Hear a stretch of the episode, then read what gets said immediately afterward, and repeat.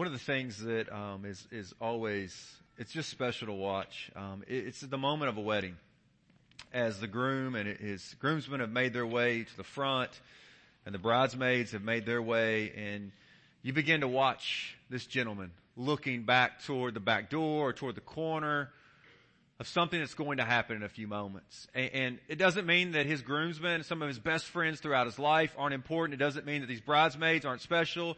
Likely he's got parents, grandparents, others there in the audience. But man, there is something about this young lady that has so captured his heart that everything else seems to fade away and his intent and focus is staring in that direction. It's just a special moment. He is waiting for that bride, right, to open those doors or to turn that corner and come that he might embrace her and begin this relationship that he is excited about to enjoy and treasure with her.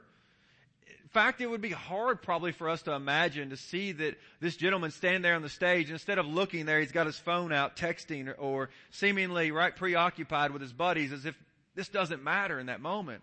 We might be concerned about is he really interested? Is he really prepared? Today, this text calls us as the church to look toward Christ to realize that one day soon the, the, the door, so to speak, of heaven will swing wide and the King of glory will come returning to the earth. But today's text reminds us that it's in fact possible, according to Jesus, to not see and recognize the times that the return is coming. Or to become so consumed with the world that we forget to live as if it, though it's in fact the end. Today, you might need to ask yourself, have I gotten spiritually lazy? Focused on so many other things that I forget about what is actually primary and most important. You see, this is one of the reasons why the church gathers Sunday after Sunday to hear God's Word. It is a way of reorienting our minds and hopefully our hearts and our lives to what is actually important. It is a reminder week after week as we hear God's word that this life is temporary and there is an eternal one coming. Why? Because the culture does not scream those things. So week after week we draw in here and hear this truth and today Jesus begins to speak to us to tell us how to be ready for the return of Christ. That's pretty major, pretty important, right? That there is a way, as Paul says, he says to us, he says, wake up from your slumber. For your salvation is nearer now than when you first believed. This text says today, be ready and active because Jesus is returning sooner than we think. Be ready and active because Jesus is returning sooner than we think. Today's text is Matthew 24, and we were there just a couple weeks ago. Prior, uh, last week we had changer sharing, but the week before that we walked through the first 30 or so verses of Matthew 24 and wrestled with a lot of end times things. And today is a continuation of that message. And as we wrestle with this, I think the text maybe breaks into three specific texts or sections. One is how to interpret the end times.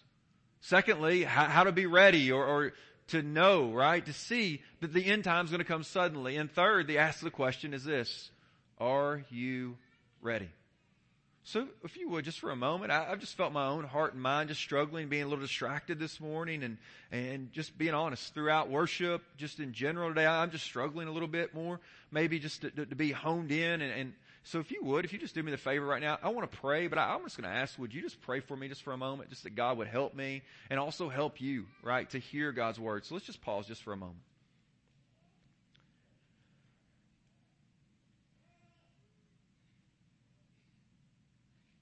Lord, I confess and acknowledge my weakness and my frailty. I hear the words of Richard Baxter that we shared this past week with our children that he spoke as a dying man to dying men. I realize that these moments are not trivial, Lord. God, I confess that I've been a little distracted, that my heart and mind, I've just struggled, Lord, throughout Sunday school, throughout the time of worship, through song. I'm battling, Lord, but I, just confess right now that I'm weak. And so, God, I just, I pray right now that you would cause my heart and mind to focus in on Christ. I pray for any of my brothers and sisters, Lord, maybe they too are struggling this morning. Would you just strengthen them? I pray for those, Lord, who by your great grace, God, today is just one of those moments in which, Lord, it's just been a sweet time of fellowship and union with you. I pray that you would help them bear our, our weaknesses and that they would be active in prayer throughout this time, Lord, just praying for other brothers and sisters in this room. Thank you, God, for the body of Christ. Lord, how dangerous it would be, how sad it would be if we were alone in this, but thank you for a body in which we can just say, I'm weak today. Would you help me? Thank you, God, for a family like this where we can bare our souls to one another and realize, hey, I know what that looks like because I too struggle with that. Lord, I pray now that you would display through the power of the resurrected Christ that your power is made perfect in our weakness. I pray this in Jesus' name, Lord. Amen. So the first truth, right, that comes to us, how to be ready for the return of Christ is this truth. Learn to interpret the times. Right? If you're to be ready for the return of Christ, you need to learn to interpret the times. Listen to what Jesus says in verse 32 to 35. From the fig tree, learn its lesson. As soon as its branch becomes tender and puts out its leaves, you know that summer is near. So also, when you see all these things, you know that he is near at the very gates. Truly I say to you, this generation will not pass away until all these things take place. Heaven and earth will pass away, but my words will not pass away. All right, guys, I got to pray, man. I, am struggling this morning. Would you just would you just pause and just pray with me, please?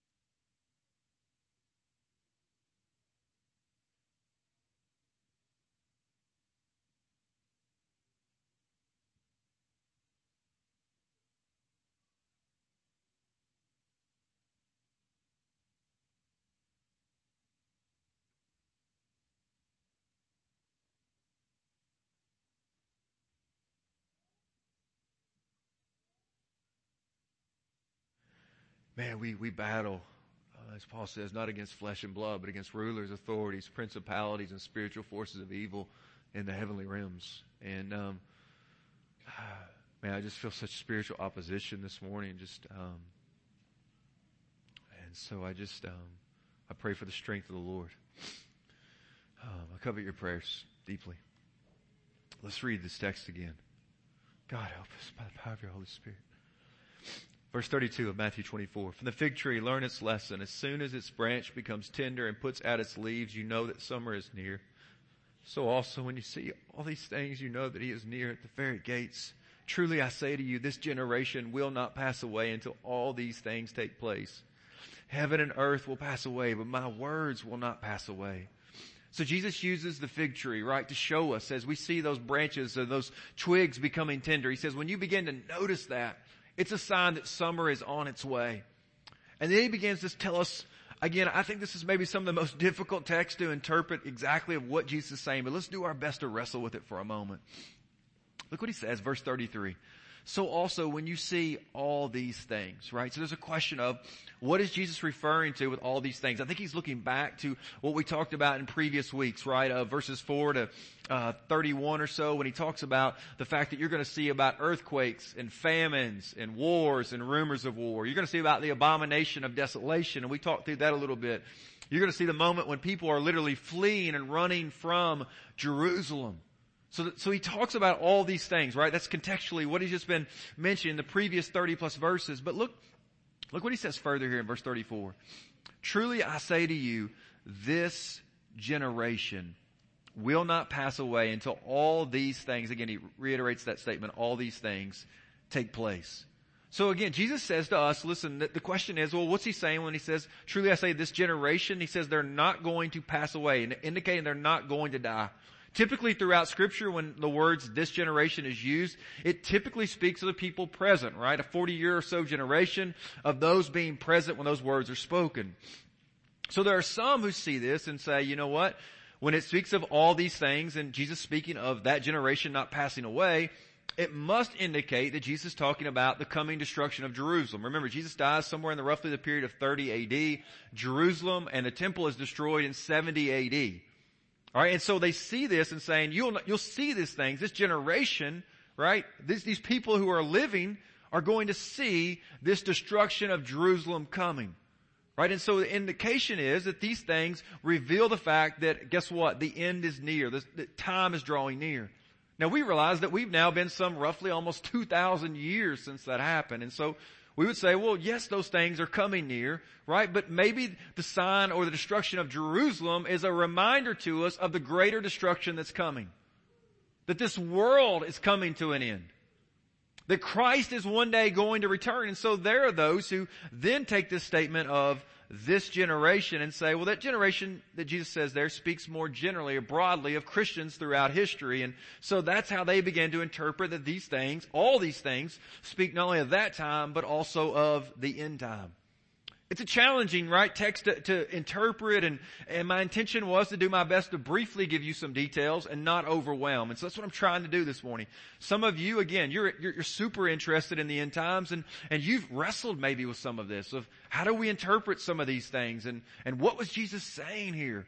And so I want to encourage you to keep pursuing and maybe you want to have some deeper combos. Let's have those conversations. But whatever exactly again is the full meaning fulfillment of all that Jesus is saying here about all these things and this generation not passing away, let us not miss the fact that Jesus says the end times and the things that are unveiling in your time point to the fact this world will not last forever. Right? Some of these passages are maybe a little less clear, but then you flip to places like 2 Timothy 3 where we hear that in the end times people will become lovers of money, lovers of themselves, boasters, disobedient to their parents, right? They'll reject the truth. And we start to say, you know what? I'm seeing those things everywhere. And Jesus says, or Paul writes there, and he says that listen, those are all signs or markers that this world is coming to an end. We might hear this today, this text about again, seeing that the things are, these signs and events unfolding are signs that the end is coming. It's kind of like, I don't know, any of you here, is anybody here a fan of like their alarm clock going off? Anybody enjoy that sound? I, maybe I'd ask just another question. Who of you in here maybe are a person that has a tendency to hit the snooze? Any of you snoozers, right? It's kind of like. Right, I, I, won't forget, we had an opportunity last night to actually, uh, we gathered with some of my college roommates and their families and hung out. One of my college roommates had this tendency that, that he would literally set up like five or six alarms throughout the room. But what he would do is, as one alarm got up, he would run out of his bed, hit and knock that alarm off, and then get back in the bed. Right? And so literally throughout the morning, you're hearing all these thinking alarms going off and like, dude, just get up already. But listen, the challenge is that sometimes it's just hard to get up. I think that can often happen when it comes to the end times and events unfolding around us. Is that we hear it and see it, we just begin to hit snooze as if it's not indicating this world will not last forever. The king is returning. So I want to compel you. Guess what? The truth is, no matter how many times you may hit snooze in the morning, guess what? That day is still coming. No matter how many times a day you may want to hit snooze on God and His Word and the, the, the, the revelation of the end times, the truth is they are still coming.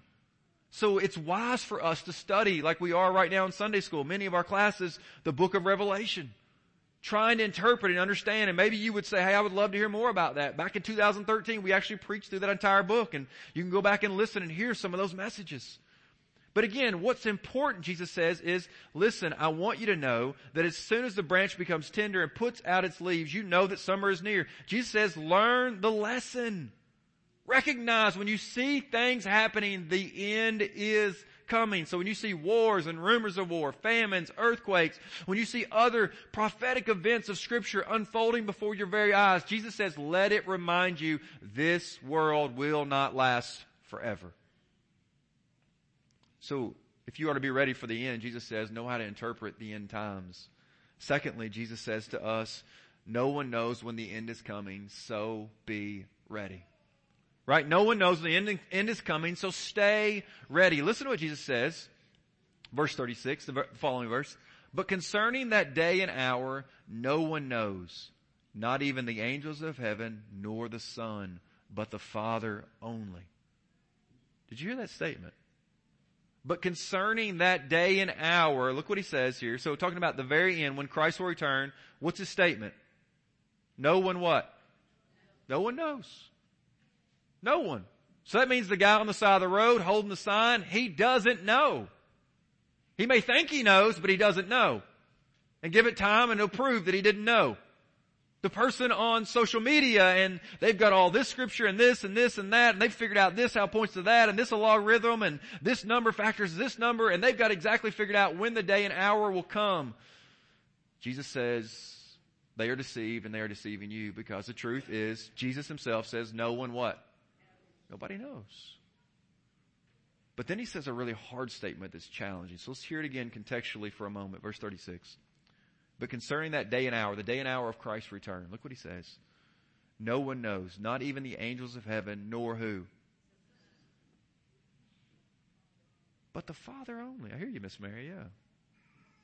So nobody knows the day or the hour, not the angels of heaven, nor the Son, but the Father only. This begins to, I think, pose a great question, right? Because we understand God is this um, omniscient being, right? So God is omni indicates all, right? And science indicates knowledge, so he has all knowledge, all, all knowing. So we, we, we that, that fits. That's who God is, but Jesus is God. So how does Jesus as God say, but concerning that day and hour, no one knows, not even the angels of heaven, nor the Son? Is Jesus saying that he's not God? No, Jesus is revealing here in this moment the fact that he's not only fully God, he's also fully what? Man. Guess what? Verse 35 and 36 actually affirm that truth. Look what he says. Rewind it just for a moment. Verse 35. Heaven and earth will pass away, Jesus says, but my words will not what, church? They will not pass away. Jesus is affirming that he's God. He says, I'm like God. My words will last forever. I am God. And yet in the very next verse, he says, when it comes to the end, he doesn't know. So what's happening here? In this moment, we have the balance, right, of what's called the hypostatic union, right? This, this, this two essence, Jesus coming fully God, fully man in this one person, right? It's, it's mind boggling to even consider or think for a moment. But Jesus here in verse 36, when he says that he doesn't know, he's highlighting his humanity. This isn't something necessarily new, right? Luke chapter 2 verse 52 says that Jesus grew in wisdom and in stature. In Matthew chapter 4, we heard that Jesus was in fact hungry. In John chapter 4, he sits down at the well, right? And the woman at the well, he'll come and have that meeting, but he sat down by the well because he was what? He was tired. And then he's thirsty. I heard you, yeah. Right? We have these different markers of Jesus being fully God and yet fully man.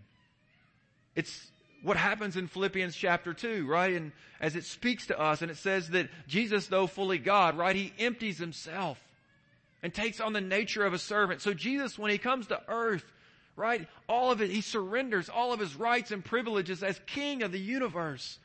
It's perplexing to consider, but the truth is, this passage here, when it says that no one knows, not even the angels of heaven, nor the Son, but the Father only, it reminds us that Christ was willing to humble himself and come. Why? Because you and I can't save ourselves. The fact that Jesus, fully God, right, becomes fully man is a reminder to you and I that we cannot rescue ourselves.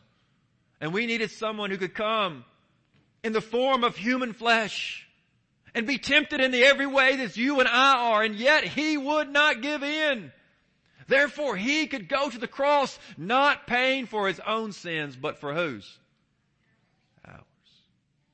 See, he dies on that cross as our representative in the presence of God as if he lived our sinful life, taking the judgment of God. He's buried, but on the third day, by the power of God, what happens, church? He's raised again to declare that God had accepted his payment for our sin. Today, As you hear this, this, this coming together of Christ fully God and yet fully man, it is a mind-boggling, head-scratching one. But beloved, it screams to you and I that we are in desperate need of a substitute. One who could bear the judgment and wrath of God. One who could face temptation and not give in. We need a sinless Savior. We need Jesus. That's what this passage is screaming to us. And so Jesus now gives us three examples of why we need to know that the end is coming. And we need to stay ready. Listen to what he says, beginning in verse 37. For as were the days of Noah, so will be the coming of the Son of Man. For as in those days before the flood, they were eating and drinking, marrying and giving in marriage until the day when Noah entered the ark. And they were unaware until the flood came and swept them all away. So will be the coming of the Son of Man. So what he says, he, he, he makes this parallel between the days of Noah, right? And he says, so, like it was the days of Noah, it's going to be when the, the Son of Man returns. Right? He, reiterates it twice, right? So will be the coming of the Son of Man. So will be the coming of the Son of Man. He doesn't want you to miss it. He says, listen, Noah and the flood are a reminder to you and I of the suddenness of judgment. The world wasn't prepared for the flood to come, right? Look what he says they were doing. The world was what? They were eating, drinking, marrying, right? It was just everyday life. Everything was going on. They were assuming, listen, the end's not coming. But then all of a sudden it came upon them suddenly and they were taken away. Jesus says, so it will be when I come back, right? I mean, we sit here and wonder, how can people not know when they see wars and famines and earthquakes and the mark of the beast and this and all that unfolding? But might we ask the same question?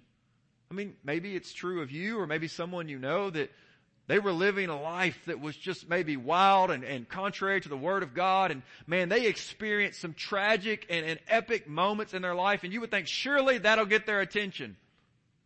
But soon after those moments, they walk away and walk right back to that old way of life. And you're thinking, what? How could they not see that?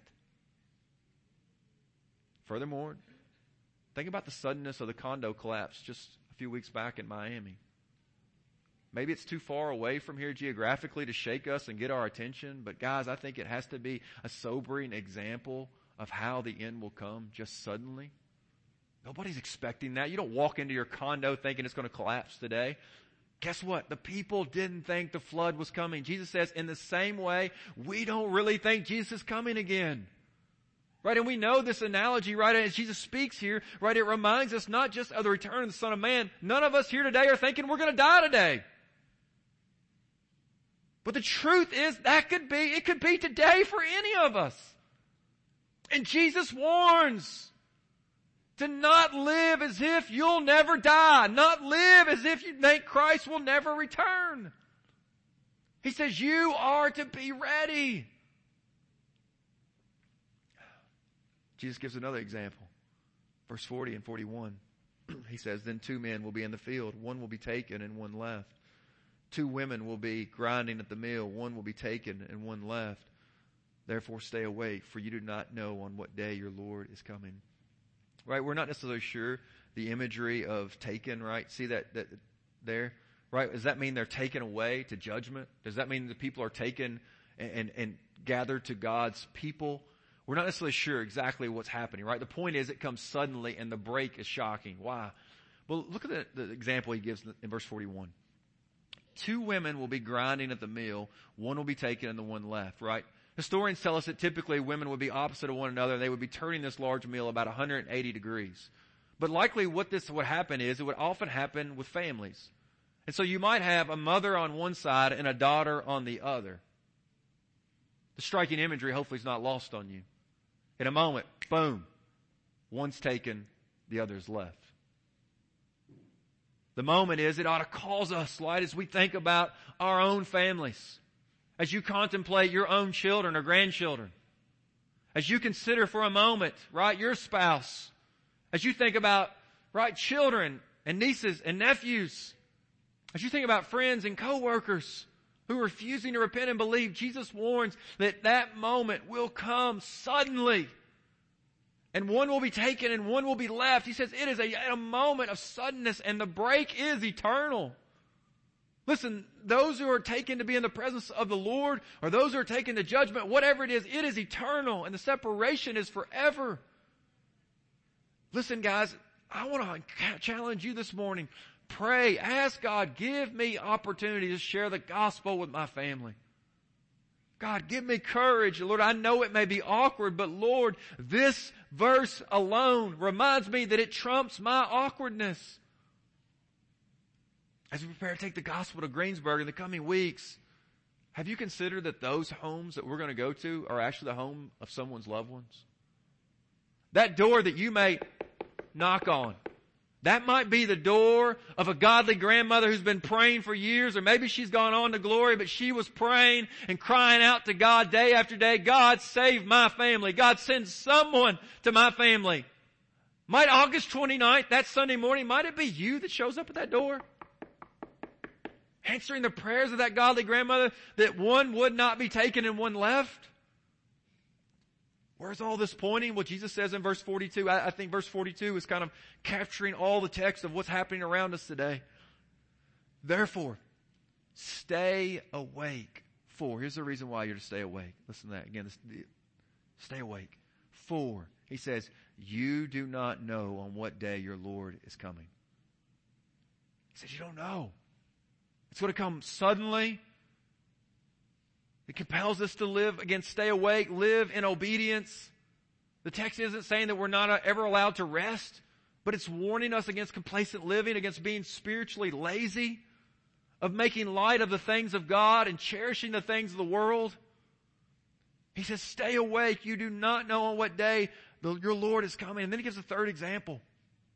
But know this, that if the master of the house had known in what part of the night the thief was coming, he would have stayed awake and would not have let his house be broken into. Therefore, you also must be ready. For the Son of Man is coming at an hour you do not expect. I can't imagine if there were any of us here tonight that knew that a thief was coming, right? Think about Home Alone, right? And he, he when he hears what time they're going to be there and he's working and setting everything up and making sure, right, that he knows. But I mean, can you imagine not if you thought a thief was coming, you knew a thief was coming at a certain time, would you not be ready?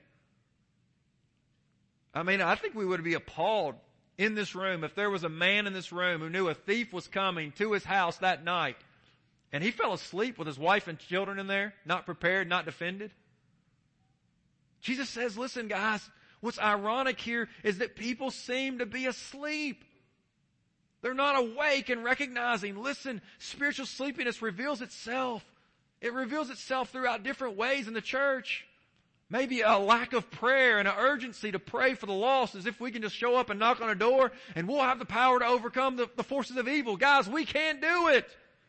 We need the power of the Holy Spirit. So we begin praying in advance. God, would you prepare our hearts? Would you prepare their hearts that they might be good soil? We know that there's an enemy comes who snatch the seed that's sown. We know the cares of the world will choke it out. But Lord, we know that you have the power. You have the strength. Spiritual laziness, not only in the church, but in our own lives of treating our time alone with the Lord as if it's optional. Maybe I'll read today, maybe I won't. Maybe I'll spend time in prayer today, maybe I won't. That becomes dangerous. Maybe it's, for you, it's church attendance. And church attendance has just become optional. As if you'll come when it's convenient if something else doesn't come up. But the New Testament mandates that we are to gather together on the Lord's day. That's what the church does. Maybe there's just some reminders in your life, like there are in my life, that have a tendency to hit snooze and sleep. Jesus warns that the end will come. He says, Therefore, you also must be ready. Look what he reiterates it again. For the Son of Man is coming at an hour you do not expect. Can you imagine maybe today you knew that on the evening of Sunday, August 29th, that someone here in Greene County or Greensburg, their house was going to be broken into, would you not feel obligated to go and tell them, to warn them? The truth is, we don't know if their home's going to be broken into, but we do know that Christ is going to return or death will come to them and they will face judgment. Do we not feel just as compelled to go and share with them that there is hope of rescue? There's a God who came to die on the cross to save them from the judgment and wrath that is to come. Do we not feel obligated as a church to go and share that gospel. Right? I think it was Casting Crowns. I can hear them just like maybe echoing in my head. In the shadow of our steeple, there's a lots of lost and what? Lonely people. In the shadow of this church, just right around the streets around, there are people dying and going to hell. Guys, we as a church hear this truth and we say, guys, we must live it and respond. We must go to them. So Jesus says, since no one knows the day or the hour, you must stay ready. And I think that brings us to the last question that you have to answer. I think Jesus poses it as a question. Just kind of to ask yourself, which am I more like? In other words, am I ready or am I not? He gives two examples here, kind of asking the question, are you ready? Or you've, you've heard all about these end times, but you, you need to answer now. Are you ready? Listen what he says, beginning in verse 45. This is the first example of the faithful servant. Look what he says. This is the person who is ready. So again, he's going to give you two examples. You need to decide today, which am I more like? Look what he says, verse 45. Who then is the faithful and wise servant, whom his master has set over his household to give them their food at the proper time? Blessed is that servant whom his master will find so doing when he comes. Truly I say to you, he will set him over all his possessions. Notice here how Jesus says those who are actually ready for the return of Christ. Notice what he says. He, he just calls them faithful and wise servants. Right? Notice that he, he's just, he, he's giving food at the proper time. Why is this important? Because I think in the light of all of this discussion about the end times and all this imagery and all these things, Jesus says the person is ready is not in fact the person that may have figured out what every symbol or every moment means, or they, figured out every date and time, or what this interpretation of what Daniel was saying is actually here unfolding. They figured out well, the 1,260 days. They figured out the mark of the beast. They figured out when the, when the dragon, who will come and what it'll be and who's going to rise up from this horn and all that. Listen, those are exciting. I, I think we ought to be pursuing those things, trying to figure them out. But notice what Jesus says about the person who is in fact ready.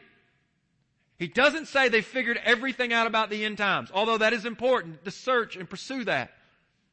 He says the person that's ready is in fact the person that is living obediently to Christ right now. Is that you? And listen, I mean like, Notice what he says. This, this faithful and wise servant, the master has set him over his household. Notice what he does. He's just, he's giving them their food at the proper time. Food is sometimes imagery of the biblical truth, right? And so we realize the apostles are there and the disciples, right, are around and we know that they're going to be teaching the truth of the scriptures. And so there's a call to be faithful and obedient to that. So we ought to hear that today as preachers. Right? That, that's my aim. I don't want to get up here and fake it. I want to preach in the power of the Holy Spirit. There's no strength in Blake Jesse to change anyone. Right here, Paul saying to us, our message and our preaching are not with wise and persuasive words, but with a demonstration of the Spirit's power so that your faith may not rest on a man's wisdom, but on the very power of God. I hope that's what you long for and want. It's the power of God to strengthen, to open these scriptures to you and me.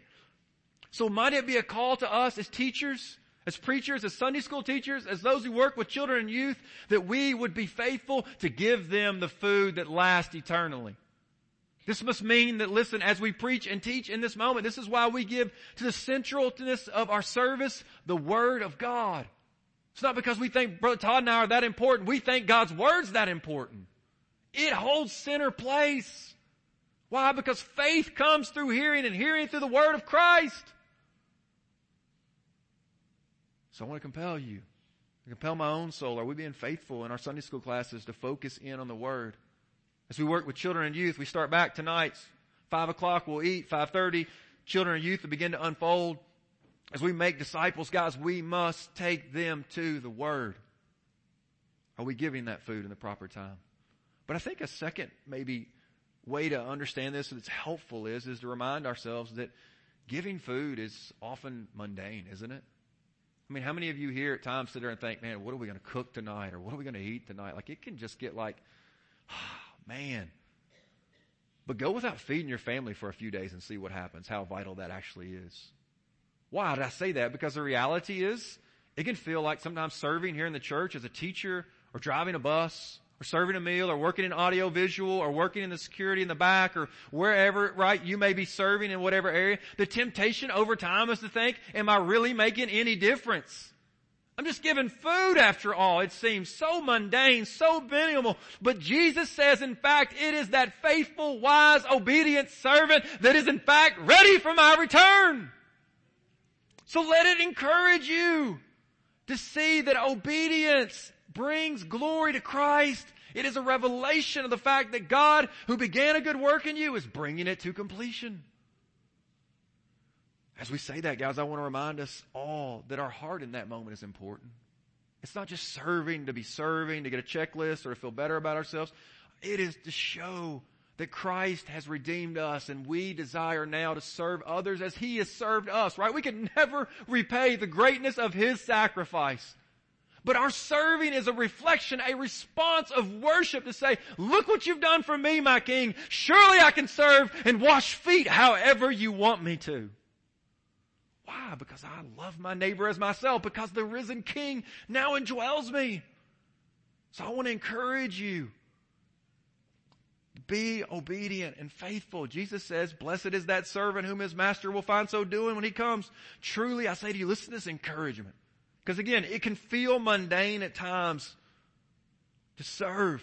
And many of you have been serving for longer than I've even been alive.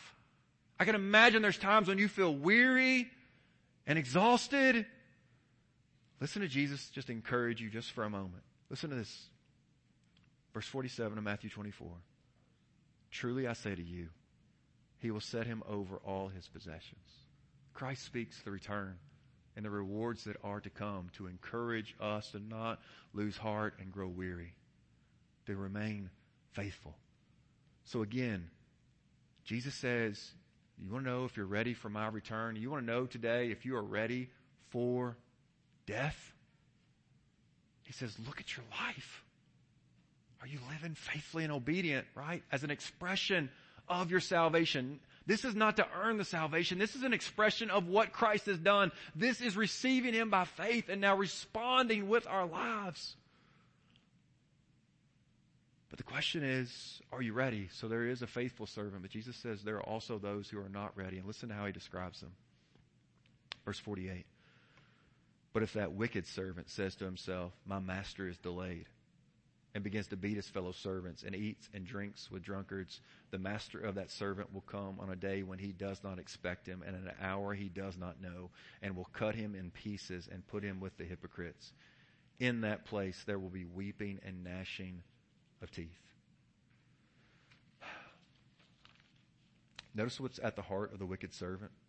So again, Jesus defines here this wicked servant. Notice what he says. The wicked servant says to himself, My master is what? Delayed. In other words, they think they have more time. Right? They, they bought into the devil's lies that you can get serious about Jesus and the church when you get married, or when you go off to college, or after you graduate college, or once you have children, you'll get serious again, or once you, once you retire, then you'll really get committed again. Jesus says that's the thought process of a wicked servant. They think their master's delayed. They always think they have more time to start getting right, start getting serious. Jesus warns against that way of life. The Bible compels you and I saying today is the day of salvation. Now is the appointed time. Do not be deceived. No man is promised tomorrow. None of us here are promised another day, beloved. Today is the day. Now is the time. Repent and believe upon Christ. With everything in me, I beg you, do not refuse him. Notice what else he says about this wicked servant. He says they begin to beat their fellow servants. They're unloving and uncaring about those around them. Pavy shared with me, she's been working evidently in her Sunday school class on a Bible verse saying love is not, she's in the nursery. Love is not what? rude. As soon as she said it to me, I was like, ooh, that is a hard one. I struggle with that. And I was like, little lady, I think you're going to struggle with that. I didn't say that, but that's what I was thinking inside, right? Love is not rude. But again, that's this heartbeat of the wicked servant. They begin to beat their fellow servants. They're unloving and uncaring about those around them. They look for uh, tear that ways to tear down others and not build them up. Instead of looking to serve one another, they're thinking, why aren't more people serving me? And notice what else he says about them. They began to eat and drink with drunkards. It's an indication they've embraced their best life now, that this life is actually about all that you can give and all that you can gain, earn. They stopped serving others and started seeking what satisfies them. Maybe it's an area or areas of sin that the Bible clearly condemns as sin. They've learned to embrace it because, after all, that's what makes them happy or makes them feel best. Jesus warns against eating and drinking with others who would just affirm the way you feel is right. And listen to the terror of the moment, guys. I just want to read it so we can just hear it. Verse 50. The master of that servant will come on a day when he does not expect him, in an hour he does not know, and will cut him in pieces. That's graphic. That's horrific judgment. And put him, notice what he says. This, this is again, we're, we're wondering, how in the world could this happen? Notice what he says. He puts him with the who? The hypocrites. They've claimed to be one way. But the reality is their life reveals something else totally. He says, Where will they end up? He says, In that place there will be weeping and gnashing of teeth. It's Jesus' description of hell. He uses it several times throughout the Gospels. It indicates this place of physical, emotional, mental suffering that lasts for eternity. I want to ask today, just simply, are you ready? Which of those two servants describes you? Reality is, I think probably most all of us feel the weight of that. And again, instead of compelling us to hide and get mad and frustrated and say, well, there must not be any hope, no, I think it should compel us instead to look to the true word, the law that gives life, and let it point us to Christ. Let it point us to His sufficiency, His grace that is greater than all of our sin. And as you see the beauty of Christ and his sacrifice, I'm telling you, it will overwhelm your soul to go and to serve and to live faithfully. It's the hope of the gospel. The text compels us that our consistent, faithful obedience is a declaration that we have understood the times, that we are staying ready, and that we are prepared for when the Master returns.